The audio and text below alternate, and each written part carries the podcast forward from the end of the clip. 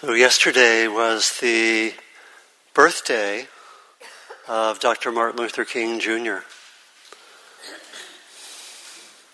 And what I wanted to do today was to explore some of the connections between our practice, our Dharma practice, aiming at freedom and liberation, and the life and work of Dr. King.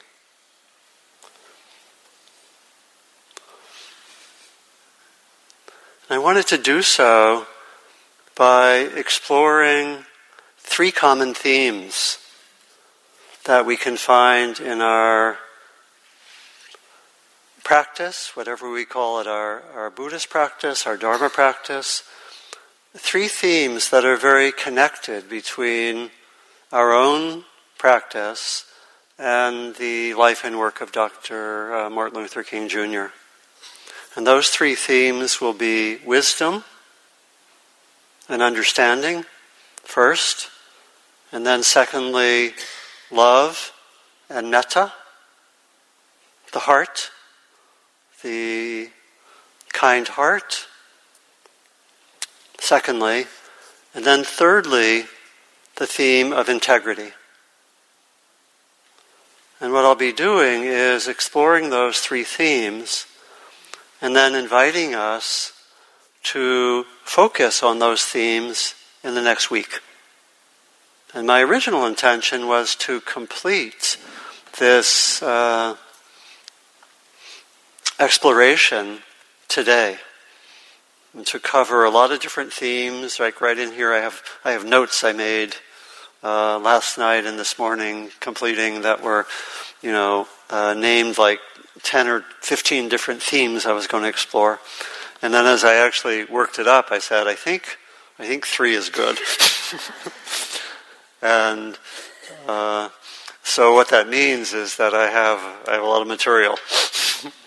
a lot of material left, which I think is, is very interesting. And I, I also find that uh, looking at the connection between uh, our basic sense of practice that we get from the Asian Buddhist tradition, especially, and looking at the sense of what we can call spiritual practice with the life and work of Dr. King, we have a kind of a dialogue which I think is very creative and very central to uh, our own sense of practice at this time and place. So there's there's a lot there. And there's a lot that actually can be very creative when we have that dialogue. So that's my aim today, and I aim to continue that next week. And uh, again, give us a sense of practice so we can have, if we wish, this next week quite continuous with the exploration of this theme in terms of our daily lives. How we are practicing, and just with those three themes. And if those three themes are too much, choose one. anyway, so I'll explore that. So, for for many people, uh, Dr. King may be the most significant moral and spiritual figure in the history of this country. A lot of people think that. I've, I've seen that said by many people. In fact, uh, the well known writer and leader, uh, Rabbi, Rabbi, Abraham Joshua Heschel. Some of you may know who uh, marched with King in Selma in 1965 and was a refugee from Nazi Germany. He said that the future of America depends on, we might say, our response to the legacy of Martin Luther King the very future of this country depends on how we uh, respond to his legacy. So we can, we can ask, how are we doing? It's a mixed picture, to say the least, right? But it's an interesting lens to hold up. so, a little bit about his biography. Some of you some of you uh, know of his life. Uh, born in 1929 in Atlanta, Atlanta, Georgia. His father, uh, a minister.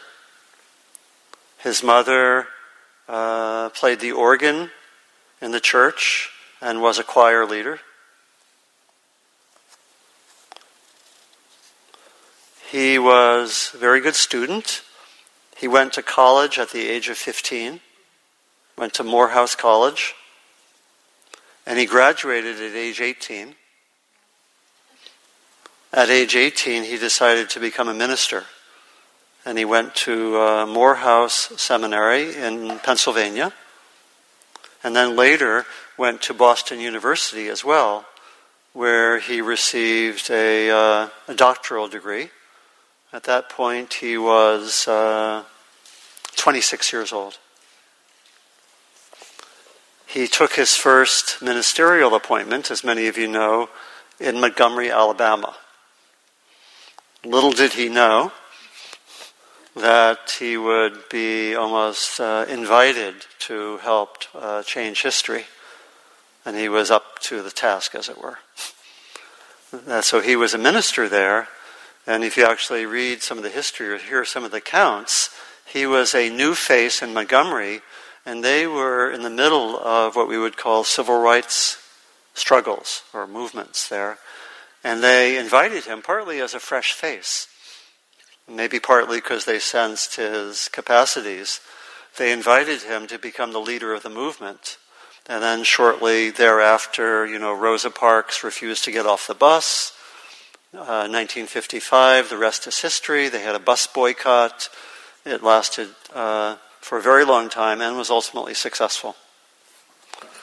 And he really went on to be uh, a national leader as well, became president of the Southern Christian Leadership Conference, 1957, which was one of the groups, earlier groups that played a very significant role and was very central for a number of different campaigns in different places in uh, Albany, Georgia, in Birmingham, Alabama, the March on Washington, 1963, uh, movements that later went into the north, into Chicago and other areas. Again, many of you know this history.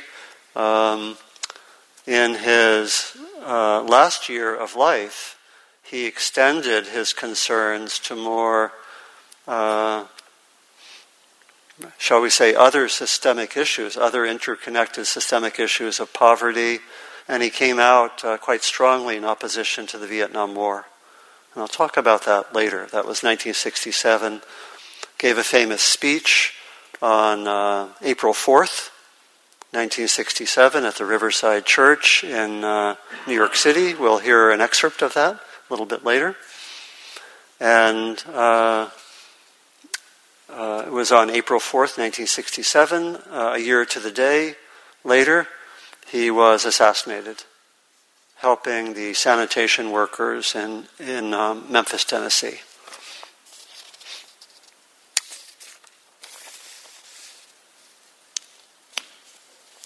So, again, I, I, want to explore the three themes uh, relating both to our Dharma practice and to Dr. King's work wisdom, understanding, first, practices cultivating the kind heart, coming out of love, metta, second.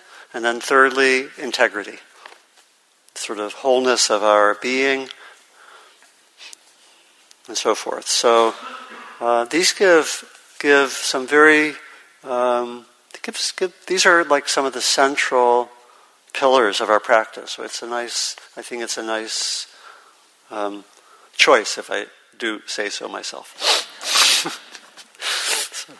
Okay, so first, wisdom. And this relates to the understanding of dukkha uh, or suffering or reactivity. I would say that the center of the teachings of the Buddha and the center of the teachings of uh, Dr. King are close to identical. using different language. And the teachings are pretty simple. much of our practice is simple in concept, hard to do. Which is good. It'd be better if it was better than if it was complicated in concept and still hard to do. right, so, so what's the essence? Um, I think it comes down to that phrase I gave before. Uh, in Buddhist practice, it's dukkha and the end of dukkha. That's it. That's what we're up to. So, what is, how do we understand dukkha, and what does the end of dukkha mean? And I'll show, I think, how this is really the same understanding that we get in the nonviolence of uh, Gandhi and King. So, I think in I think in the fall we actually looked some at the nature of dukkha. So, a short summary that in the in the teachings of the Buddha, there probably are five or six different meanings given to the phrase dukkha. And partly because it was an oral tradition, they're not all consistent. The Buddha didn't, uh, it wasn't written down, so there wasn't any big systematization of all the teachings, and there were inconsistencies, and every, you know, things weren't uh, all lined up perfectly. That being said, there is a tremendous amount of internal coherence to the teachings, but on some of the points, it wasn't all easily lined up, and that led to, could lead to both a certain amount of confusion and later efforts to make it really consistent, most of which, in my view, did not work very well. Another story. and so, um, one of these areas is dukkha. And so you find a lot of different understandings of dukkha. Like, like I say, I think five or six. So sometimes you find dukkha, and this is the meaning in ordinary language, in the language of the Buddha. It simply means that which is unpleasant, difficult, not quite right. You know, the, the etymology of the term, some of you know, is linked to an off-center axle on a cart. Right? So maybe, maybe you've heard that and there's some way it's not quite right. Somewhat uh, also, dukkha would often be the word that would be used simply to mean the unpleasant, the difficult. And so the Buddha sometimes says, you know, illness is dukkha, old age is dukkha, and so forth. And that's one meaning. And there, there are a few other meanings as well. Sometimes it's said to be that there can be dukkha when things change. That when we have something good happen and it changes, that's a kind of dukkha, the Buddha said. And there also can be a kind of dukkha just in the fact that um, conditions are never quite perfect. Have you noticed? All the ducks are not lined up. right. Eve Decker, who I mentioned earlier, has a song that she wrote where she says something like, uh, um, I don't have it together and you don't have it together either. so um, that's one of the senses of dukkha. You know, or uh, some of you know, anyone know Susan's Moon book, The Life and Lessons, I think, of Tofu Roshi? Have you heard of Tofu Roshi, the famous Zen teacher? Fictional. and uh, one of Tofu, Tofu Roshi's uh, Dharma talks was called How to Give Up Self Improvement. that could be based on an understanding of dukkha, right? Okay, it's, it's okay. I'm getting some self improvement is okay. okay. So just just to be clear, okay. So, um, but I think the, the the central meaning of dukkha is one that I've sometimes given here on Wednesday mornings. And I think it's the, the most central meaning of dukkha for our practice is not dukkha as unpleasant or dukkha as change or even the nature of conditions, I think the teaching of dukkha that's most central to our practice could un- we can understand dukkha as reactivity, the resistance to the present moment, not being okay with the present moment, either grabbing hold of it to get more of it or pushing it away. And this comes out in the teaching um, that really is maybe my favorite teaching of the Buddha, the teaching of the two arrows, which I, which I give a lot, right? And that teaching is like this. The Buddha was talking to a group of practitioners, and he said, Everyone at times has unpleasant experiences. How does a practitioner differ from a non practitioner? If everyone has unpleasant experiences. And we could say that we have sometimes unpleasant physical experiences, sometimes unpleasant emotional experiences, difficult emotions, grief, sadness, fear, anxiety, and so forth. We have difficult thoughts, we have negative tape loops that go on in our minds, all of us. We have difficult interpersonal interactions, we have difficult situations in which we're not treated fairly or justly. All of this can occur. And this would come under what Buddhists called the first arrow. We're all sometimes shot by the first arrow. This is universal. Everyone experiences that. No difference between a, a practitioner and a non practitioner. By the way, I, I, like to say that a non practitioner means also means those who sometimes call themselves practitioners when they're not practicing, which has been known to occur. Okay. And so, um, so everyone is sometimes shot by a first arrow. That is not the problem. So ultimately, he's saying the presence of the unpleasant isn't the issue. And when we talk about dukkha and the end of dukkha, we're not trying to get rid of the unpleasant. Right? So when you hear someone say the aim is the end of dukkha, it, it obviously doesn't mean getting rid of everything that's unpleasant in our lives. The Buddha himself, you know, had some body issues when he was older. Near the last part of his life, he had headaches and he had a bad back. Right? Very normal.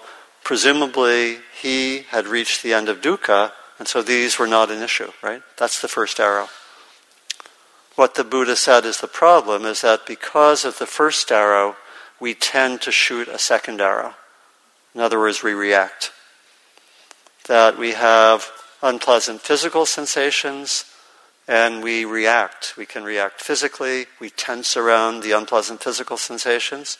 So I've heard that 80% of the pain of many people with chronic pain is the tensing around the pain. It's not the pain. It's only 20% is the actual pain. And we can see that very easily with interpersonal relationships, right? But with pain, even so, even that's the case. And so the first main application of mindfulness in the medical field, not surprisingly, was with chronic pain. Right? Interesting, right? Because if you can eliminate the second arrow, the 80%, all of a sudden you have much less pain, right? And then, so shooting the second arrow would be tensing. Emotionally, it would be having something difficult happen, react, blame oneself, blame another. You know, we can have a unpleasant emotional experience that lasts for uh, 10 seconds, and we can be preoccupied it, by it for how long? you know, certainly hours and days sometimes, right? Or, or longer, right? We can have difficult things happen that influence us. We react to it for 30 years or 50 years. Again, uh, sometimes that's the best we can do. It's not to blame us, but we can react with emotionally, mentally, again, with our narratives, with our thoughts, difficult emotions, very clear interpersonally. Someone says something kind of uh, mean to me, and I react back with something mean to that person.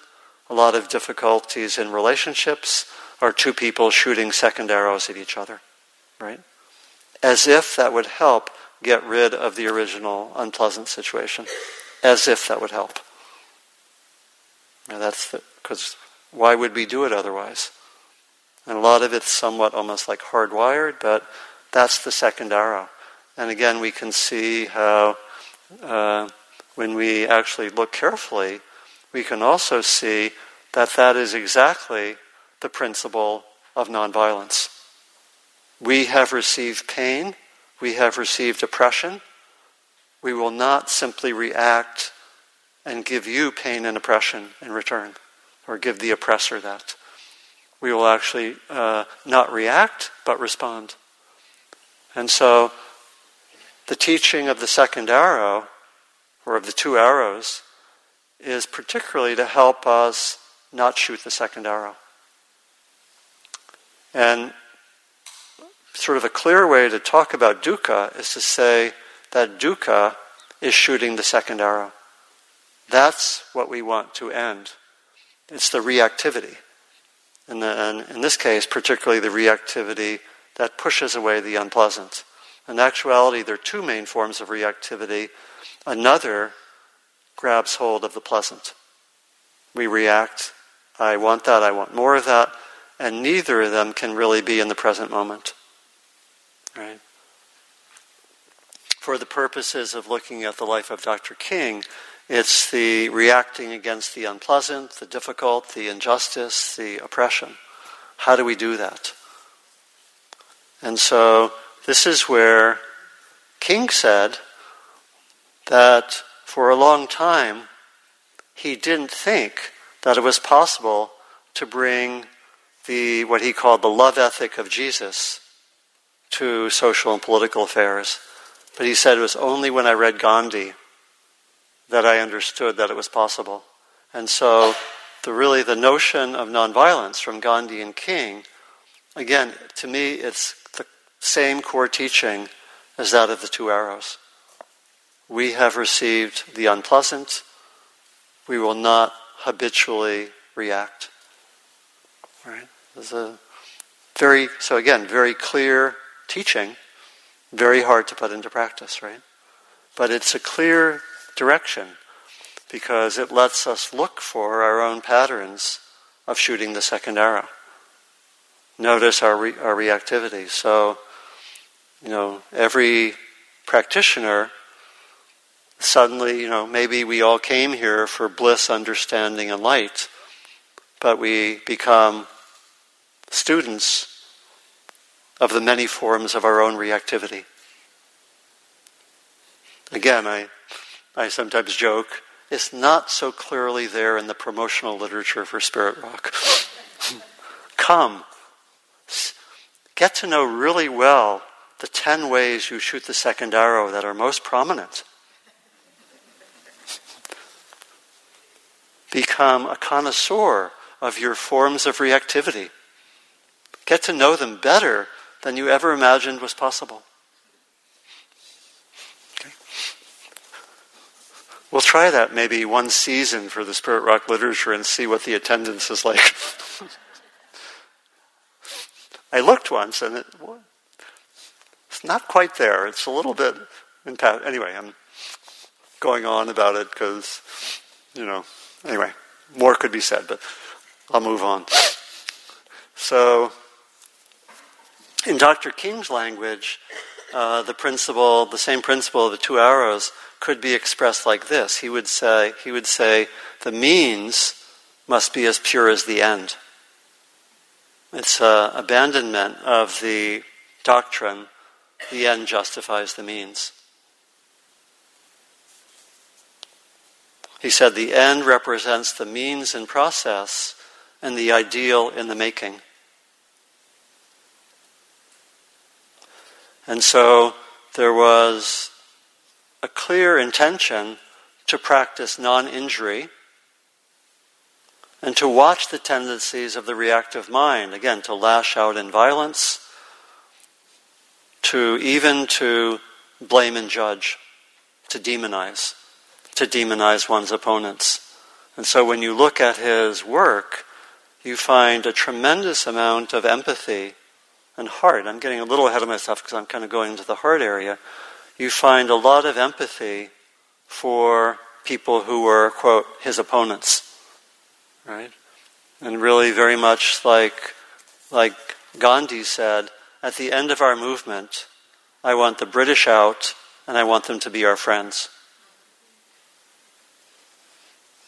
Right? And King talked about it as the aim of reconciliation. And creating what he called the beloved community. So one doesn't do that by reacting and using violence, force, negativity, and so forth. So, and this, so it's really a perspective of sort of the, the unity of humanity and could, could extend it to uh, non humans as well. And so that teaching, the teaching of the two arrows, the teaching of nonviolence, at the center, we could say, is developing non reactivity and understanding of our deep, shared core of our being. Hence the sense of interdependence. And that would, that's one way of talking about the wisdom dimension. And another lens, which really is quite parallel, is to look through the lens of love and metta. And right at the center of our practice is that cultivation of the kind heart. Sometimes traditionally it's said that the Dharma is like a bird with two wings. One wing is wisdom, one wing is compassion. And we could, and compassion really is shorthand for the open, kind heart.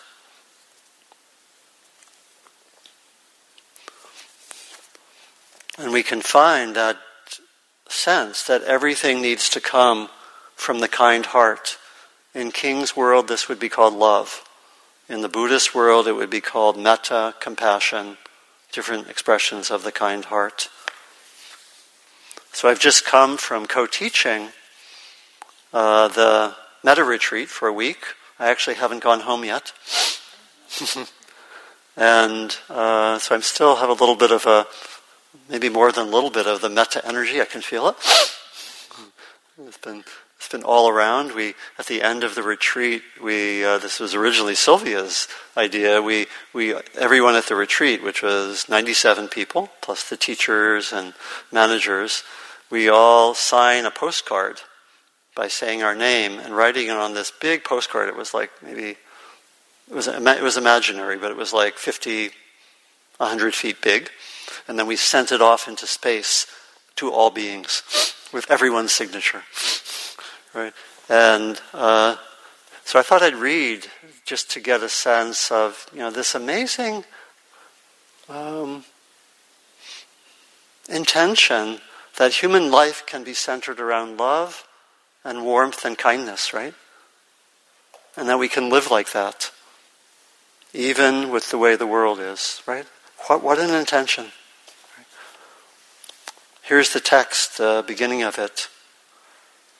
This is what should be done by those who are skilled in goodness and who know the path of peace. Let them be able and upright, peaceful and calm and wise and skillful, wishing in gladness and in safety. May all beings be at ease.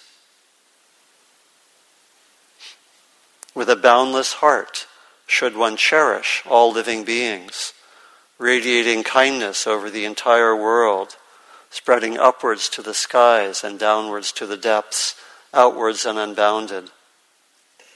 Freed from hatred and ill will, whether standing or walking, seated or lying down, one should sustain this recollection. 2,600 years ago. Right? So we have this sense of this expression of our practice as continually bringing that kind heart, sometimes expressed as loving kindness. One of my co teachers, Anushka Fernandopulle, her phrase for metta is unstoppable friendliness. and actually, the root, the etymological root of metta, is actually related to words meaning friend. Right? Unstoppable friendliness or kindness, benevolence, goodwill. These are some of the other translations that, that have been there. And it's understood that our deep nature, in some of the texts, it's understood that our deep nature has this quality of warmth and kindness. Even those who have done very unskillful things have that same uh, quality of heart and mind in their being. It just is covered over.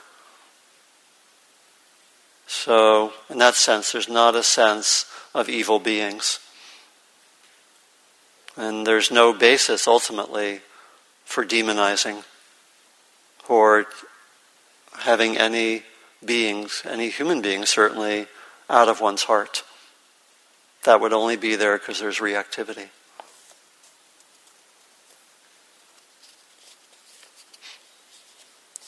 Gandhi said that nonviolence is the law of our being. He said the belief in nonviolence is based on the assumption that human nature in its essence is one and therefore unfailingly responses, responds to the advances of love. Within human nature, there is an amazing potential for goodness. From Dr. King I say to you, I have also decided to stick to love, for I know that love is ultimately the only answer to the problems of humanity. Hate is too great a burden to bear. I have decided to love. If you are seeking the highest good, I think you can find it through love. And he understood his social action as guided by love. I would say guided by love, guided by that wisdom of the two hours teaching, the equivalent. We're guided by wisdom, we're guided by the kind heart. That's our practice. And he said, You even love your enemies. And again, here he's following the teachings of Jesus. He, and he said, I'm glad that Jesus said, love your enemies rather than like them. Because there are some people, this is King, there are some people that I find it pretty difficult to like. Liking is an affection and emotion, and I can't like anybody who would bomb my home. I can't like anybody who would exploit me. I can't like anybody who would trample over me with injustice. I can't like them. I can't like anybody who threatens to kill me day in and day out. But Jesus reminds us that love is greater than liking. Love is understanding, creative, redemptive goodwill towards all human beings. So he makes that distinction. In metta practice, this is like developing metta for the difficult person. we do it near the end. It's advanced practice. Right? And so, but King is saying that I can have that aspiration to love and there's, it's almost like a different part of our mind than the liking or disliking. It's interesting, right? Interesting how he, he goes there. And he has that sense that with love, we use love and understanding to defeat the unjust system. That's the basis for our action. Again, uh, a lot of people would say un- impractical, right? But that's what they did. That's it, it worked for Gandhi, a lot of successes for Dr. King. And so the attempt, again, relates to the earlier points, the attempt is to defeat the unjust system, not the individuals. The individuals are not the problem, it's the system that's the problem. The system, the cultural ideas, and so forth.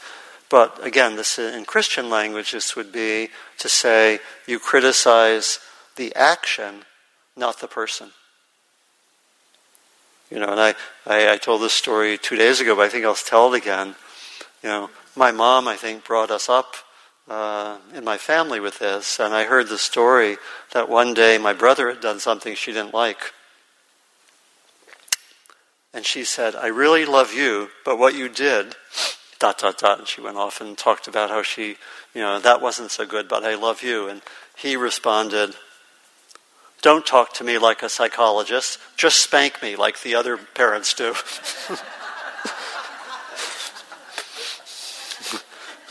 right, so, but that is, that's the approach with coming out of love. Because, of course, the question is how do you come out of wisdom and love and still deal with difficult situations, right? How do you deal with injustice? And, you know, King, Gandhi, they give us a sense of how to do that. And again, we can, you know, part of our practice, how do we come with wisdom and love to the difficult situations in our lives, to our difficult interactions? How do we prevent ourselves from just being reactive, shooting the second arrow? That's our practice, right? Not easy. Right? We get lost continually. We mess up continually. So maybe in one of the other talks, I'll bring in forgiveness more because compassion and forgiveness become really, really core heart qualities in this practical path because we're going to me- keep on messing up, right? So to speak.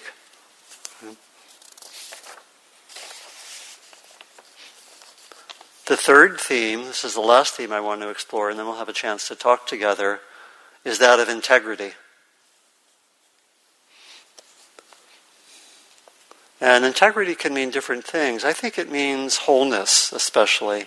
It means that our practice and our deeper values are there for everything in our lives increasingly, not just part of it.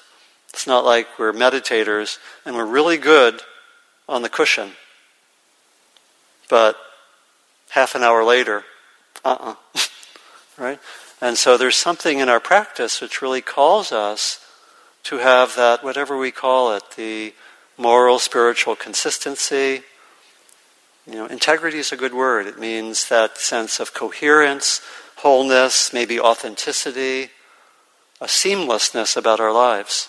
It's not about perfection, because wholeness can include imperfection, really crucial point.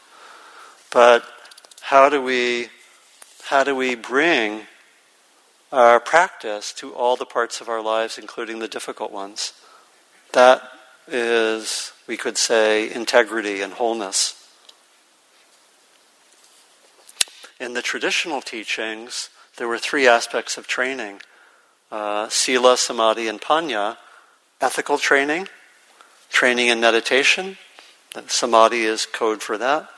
So, ethical training, which has to do with our relationships, being in community, meditative training, and then wisdom, which in a way covers everything. And so there's a certain uh, way that traditionally Buddhist practice covered all the parts of life.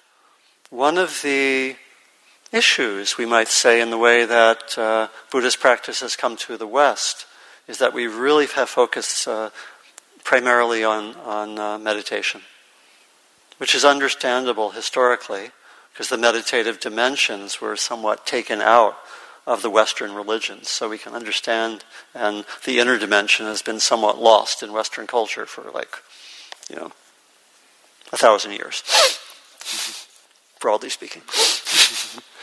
but uh, so it's understandable, but it has its has its issues. It has its problems, and so the traditional model, I think, we can see that wholeness, and one of our uh, root problems may be that we think, you know, sometimes people say, How's your practice doing? And they mean your practice on the cushion. But shouldn't our practice be everything? Right? That's that sense of integrity. It was a crucial issue for King. And he, you know, he did have his own shadow territory, his own imperfections, I would say, particularly around gender and sexuality. Some of you know the history, you know. Um, but he was very interested in integrity. And one of the places where it really came out, I'm just going to focus on one aspect, was his decision to uh, speak out on Vietnam in 1967. You know, he hesitated for a number of years. I think it was said, he said that he was always against it, but he thought that if he spoke out, it would interfere with the collaboration with President Johnson and with getting civil rights bills through, which makes a certain amount of strategic sense. But it must have been painful because he was he wanted his nonviolence to be consistent, right? And so he went through a period of uh, anguish around that, and eventually came to speak. I'm going to play uh, the first five or six minutes of the speech where he actually came out and spoke and described some of his own kind of journey of anguish to come to integrity.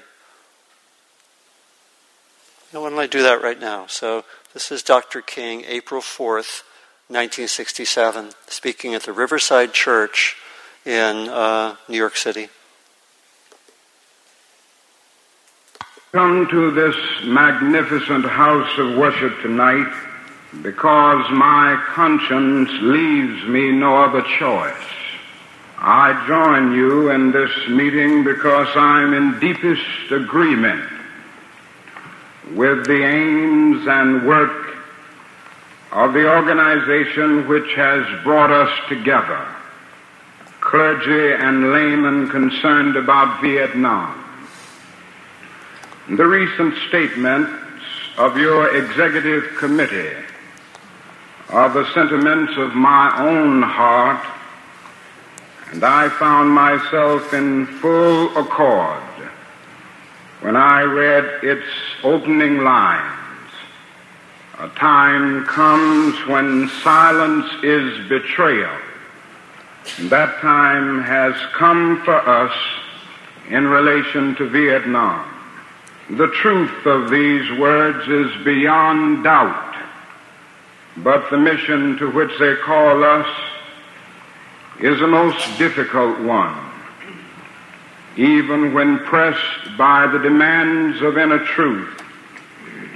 Men do not easily assume the task of opposing their government's policy, especially in time of war.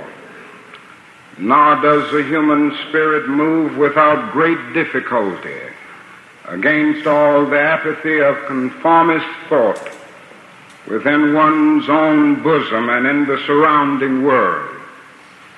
Moreover, when the issues at hand seem as perplexing as they often do, in the case of this dreadful conflict, we are always on the verge of being mesmerized by uncertainty.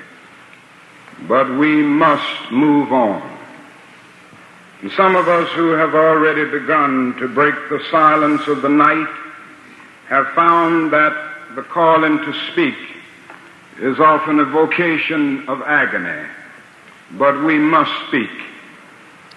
We must speak with all the humility that is appropriate to our limited vision, but we must speak. And we must rejoice as well, for surely this is the first time in our nation's history that a significant number of its religious leaders have chosen to move beyond the prophesying of smooth patriotism to the high grounds of a firm dissent based upon the mandates of conscience and the reading of history. Perhaps a new spirit is rising among us.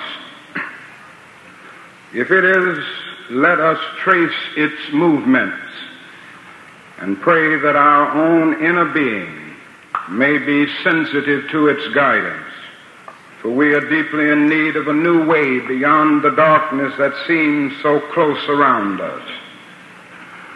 Over the past two years, as I have moved to break the betrayal of my own silences and to speak from the burnings of my own heart, as I have called for radical departures from the destruction of Vietnam. Many persons have questioned me about the wisdom of my path.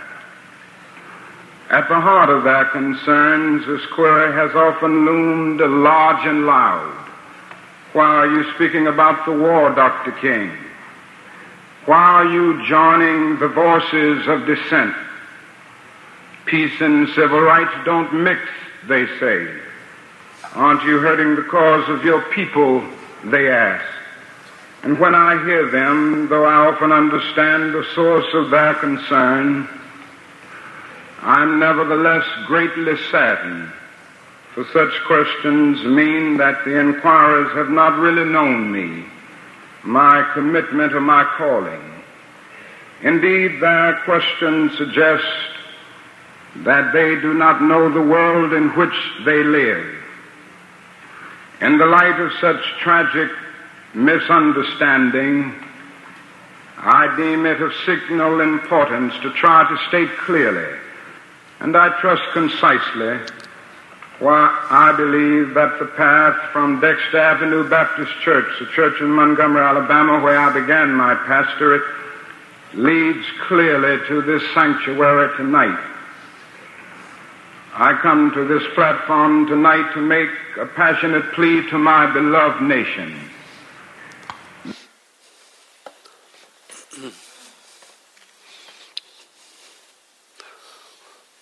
So the whole talk is about uh, one hour.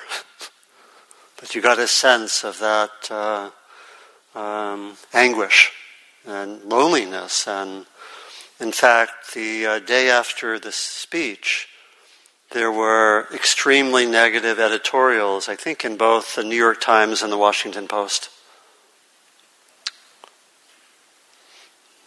He lost an, uh, a lot of support.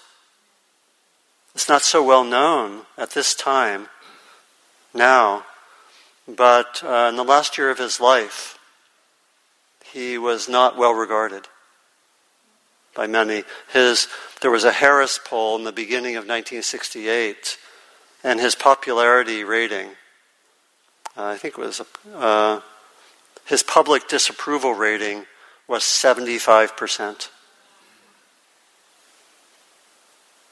You know, newspapers, magazines, all came out with criticism.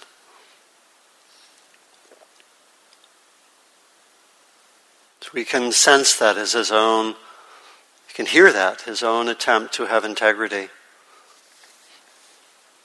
So, what I want to suggest for next week is that we, you know, we uh, practice with possibly all three of these themes. wisdom and non reactivity, cultivating the kind heart, and integrity. We can do that in different ways. You know, in terms of the first, we can, we'll go into a lot more detail on Sunday if you want to really do it. Okay.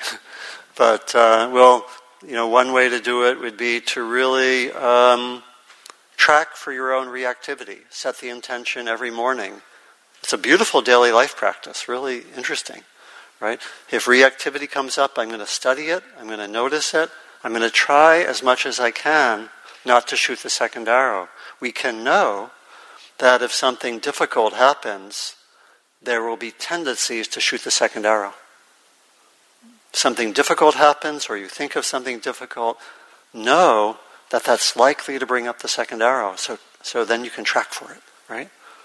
It's probably the most common guidance that I give to people with whom I work uh, one on one. Someday they're talking about something difficult, and I say, Watch out for the shooting of the second arrow.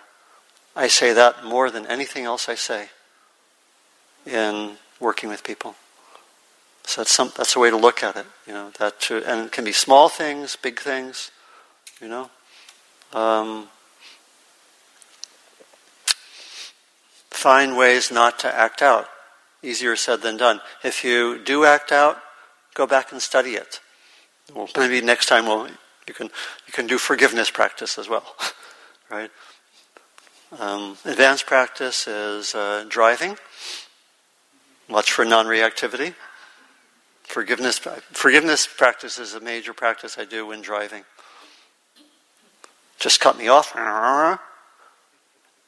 forgiveness. Anyway, forgiveness practice. That's, so that's kind of a segue to the uh, uh, second point. Find a way to cultivate the kind heart. If you know metta practice, do it every day for ten minutes a day. Find ways of cultivating kind heart. Could be metta practice, loving kindness practice, compassion practice. Working with intention goes a long way. You have a difficult meeting, difficult interaction with someone, difficult conversation Bring the intention to have uh, loving kindness, maybe also empathy. Empathy is a sort of an expression of the kind heart. Can be. Look for where there are challenges to the kind heart being there. Again, not an easy practice. When, what situations does the kind heart uh, vanish? What's difficult for you? So that would be a second one. Um, So study what's challenging, bring in the heart practices, work with intention. And then the third would be uh, just to look at one's life and look at where am I integrity? Where might I have more integrity? Is there an area of my life I want to bring more integrity to? Again, not from the perspective of judging ourselves or blaming, but more inquiry. Again, we have to hold it with some compassion and understanding of our own, what, foibles, imperfections, right? Compassion.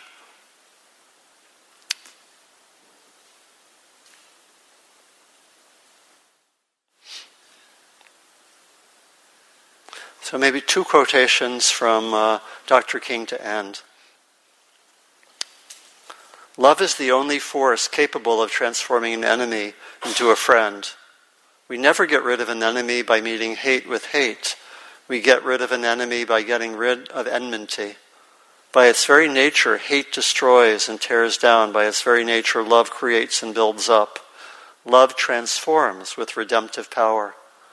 So we can hear there the the merging of the wisdom and the love, right? The understanding of nonviolence, non-reactivity, with the connection with love. And then last last part from Dr. King is just one sentence, and this came from in uh, in the Birmingham movement, 1963.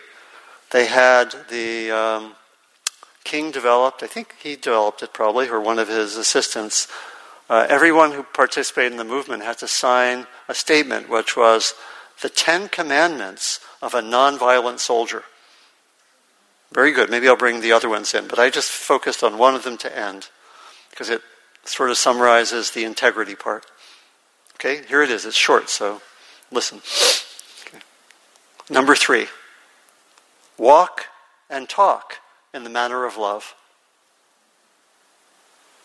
The third commandment of a nonviolent soldier. Birmingham, 1963. Walk and talk in the manner of love.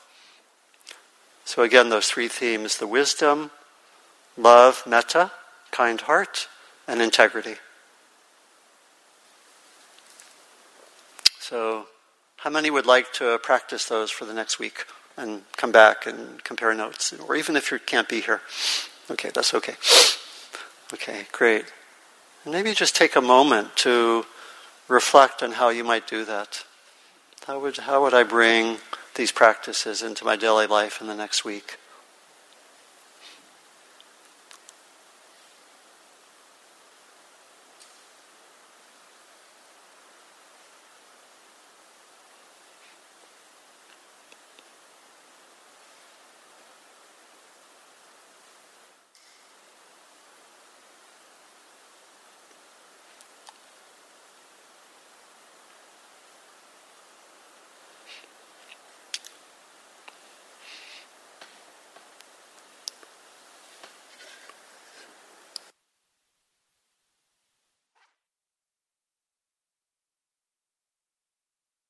Thank you.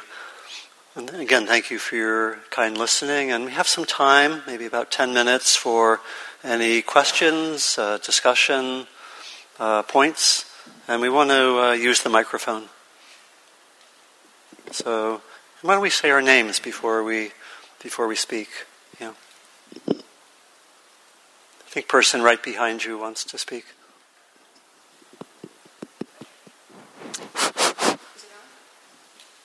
Um, yeah.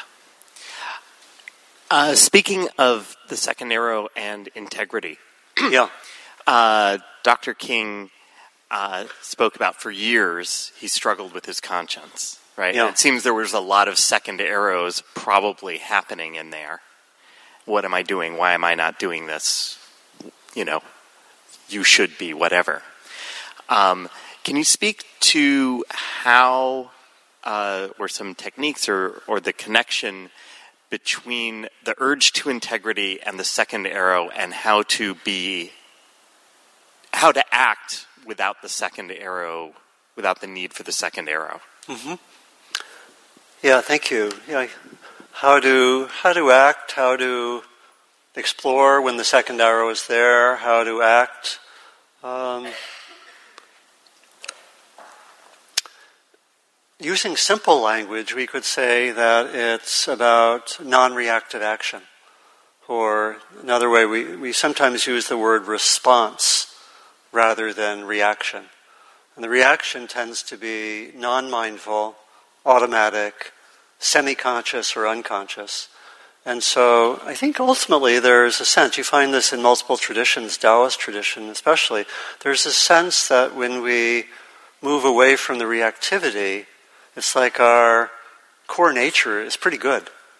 And, we, and there's a sense almost of, uh, almost like of natural action that comes out of compassion. When those qualities are there, compassion, kindness, mindfulness, equanimity, it's related to uh, qualities like patience, like uh, generosity, and connection. And so, um, generally, the, the aim of practice is to, it's really could be summarized in two ways. It's to see the reactive tendencies, the conditioned tendencies, and to work through them on the one hand, and then to bring out these other qualities, these uh, beautiful awakened qualities on the other, and have our action increasingly come out of them. Right? And so, I and that's what, you know, King might have said something similar when he talks about acting out of love. And so there's a purification process that occurs as we work through our reactivity. It's not like it, you know, we can work through old patterns. It's not like they're you know, the, the neural pathways never go away, but they become weaker, is one way to say it in a scientific way. Right? As we have new neural pathways, we could say that awakened qualities are new neural pathways. They get stronger. Doesn't mean we don't relapse, but they, but the, uh, they're just more there. So does that get at it some? Yes, thank you. I, I guess the que- one thing is we have those I, I, think there's a thing in the mind that thinks if we don't have that prompting of the second arrow, we won't act. If we don't have, if we don't have the prompting of the second arrow, you should do this. Oh, I see. I that see. we don't act. Yeah, yeah. That's that. That brings out another point that um, I would say, and this is again, King would talk about this, or or uh, Buddhist activists like Thich Nhat Hanh would say yeah, the motivation for action may change. That's interesting, right? And so, what does activism look like that's motivated by compassion and love, as opposed to reactive anger? And know, I'll be brief here because I want to make room for other people as well, but maybe we can look at it next time. Um, King said that the transformation of anger is at the center of our movement, and it's a, it's a big theme here. And so, anger itself is not necessarily reactive. Anger can put us in touch with deep values. And so, skillfully working with anger is, can be quite central. Um, please. Thank you. Um, I mostly just wanted to thank you. I, I found this like really moving, and um, sometimes when we're in here and we're talking about nonviolent communication and um, metta and all of these things that can feel ungrounded from the real world. Like, how do we practice this in a world that can feel so yeah, yeah. difficult and challenging? And it really just grounded um, it for me. So I, I also wanted to maybe in, invite you from my own personal standpoint if you wanted to bring in other um, masters like this. I know I would. In, in talks, yeah. In talks, yeah, yeah. It really just like grounded it in, in the real world. Yeah. Um, I had one other comment. Well, maybe that's enough. Thank you. Yeah, yeah thank you. Thank you very much. And, you know, I, I also wanted there, you know, I, in my notes that I was developing, I had like, like I said, 10 or 15 points, of which I dealt with three, right? And, and so I was, you know, some of it was also a little more dialogue, like where, where can uh, Dharma practice learn from Dr. King? Where can Dr. King learn from Dharma practice, so to speak? Or, you know, where are there limitations of either? And so, yeah, but to bring in other major figures like that, I hear that. Thank you. Hi. Hi. Yvonne. Is it on? When something happens that I feel really bad about, that would that would be the first arrow. And then um, it's like three or four arrows later. Yeah. it's like I um, I'm aware of the, the yeah. third or fourth arrow, and I, I tell myself uh, saying no more arrows. Yeah. But it's like so I catch it, the subsequent arrows. But I'm just wondering, is that kind of like uh, cultivating the the ability to um, perhaps catch the next arrow, Yeah. recognizing that you Yeah. had the subsequent ones. Know, it's a good, it's a great question. Um, the second arrow is a term that is shorthand for the second through the one millionth five hundred and eighty third. right. It's um, it keeps happening. It is shorthand because the reaction of F from the reaction from the reaction keeps occurring. So whenever we can notice it, it's helpful you know, because it stops the process. Then we have to, you know, work to some extent with maybe some hold it with compassion or care or forgiveness, so we don't blame ourselves for having shot the second arrow. But uh, as wherever we notice it, then you know, hopefully the uh, reactive process uh, stops, at least for the time being, and and that's very positive. So and then we can again learn from it. It can be helpful. This is something for our daily life practice. It can be helpful at the end of the day to review where were the two or three times I shot the second arrow most. What was the trigger, right? What triggered me? Because we want to know what are my particular triggers. We will each have our own, right? And to know that is, is, is important because then we're going into a situation where we're likely to be triggered. You can go in with some, okay, I'm going to bring some tools here, right? And so it really is helpful to study our own patterns and and know, okay, I get triggered. You know, like personally, when I was studying a lot of this, and it still happens, I notice when I think someone hasn't really heard me or listened to me. It's probably a lot of us can feel that. It, I get triggered, right? Someone's not really listening. I don't feel heard or, or met or whatever. And uh, helpful to know that, right? And, and then that can help. Yeah. So please. So maybe, uh, maybe think last one. Yeah. I'll make it good. No. Last but not least. This is very helpful for me because it kind of brought to the forefront something I'd been sort of almost unconsciously struggling with, and Yeah. that is on Facebook. I have friends who are vehemently one political approach that Mhm. offends me, but I also have friends who have the political approach that I subscribe to, but their vitriol and their anger and the things that they post also upset me. And so I keep thinking, well, maybe I'll just go off Facebook. But but more than anything, what you brought to mind is either side is upsetting because of the level of anger and hatred that is in there. That's And, right. Yeah. You know, so I don't I don't want to hear this about the people who I oppose any more than I want to hear about the people that I support. So it just kind of made that clearer for me that I don't think it's it's like having the second arrow just to expose yourself to that when you don't want Yeah. to Yeah. be experiencing. There's a lot there, what you say, that um, so much of what passes for um, commentary or uh, discourse is full of the second arrow.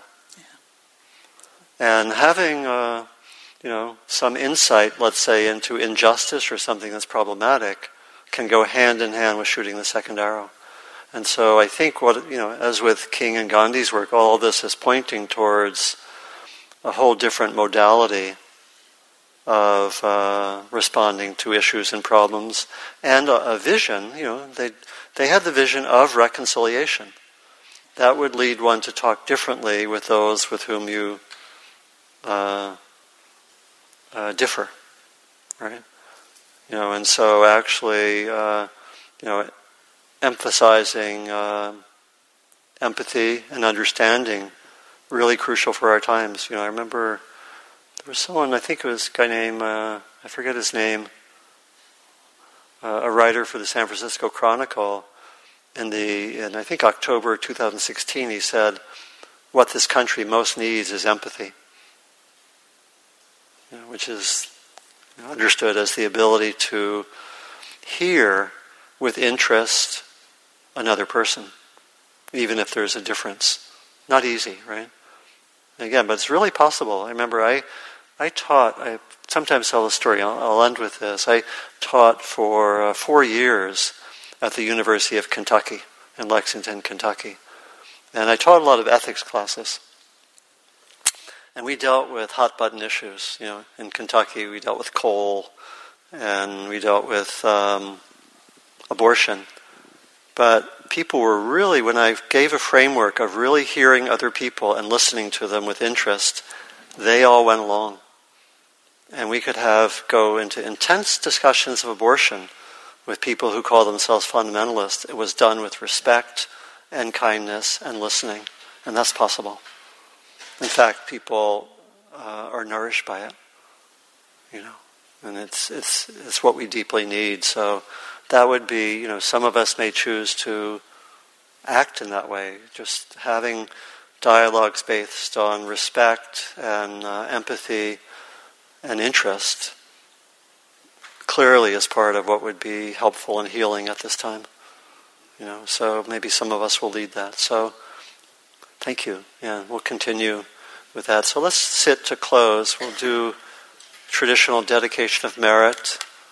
First, again, just come back to what's your intention leaving our session?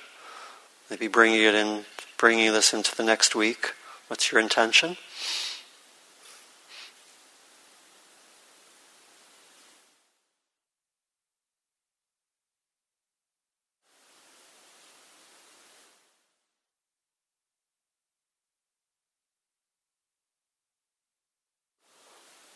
Offer the fruits of our session, of our practice, to ourselves, to each other.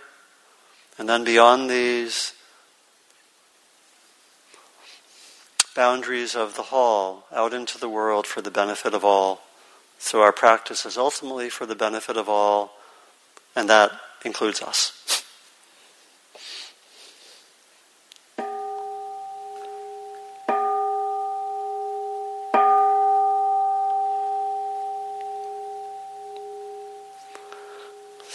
To be continued.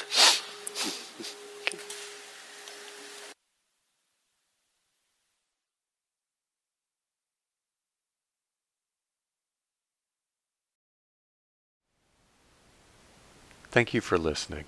To learn how you can support the teachers and Dharma Seed, please visit dharmaseed.org slash donate.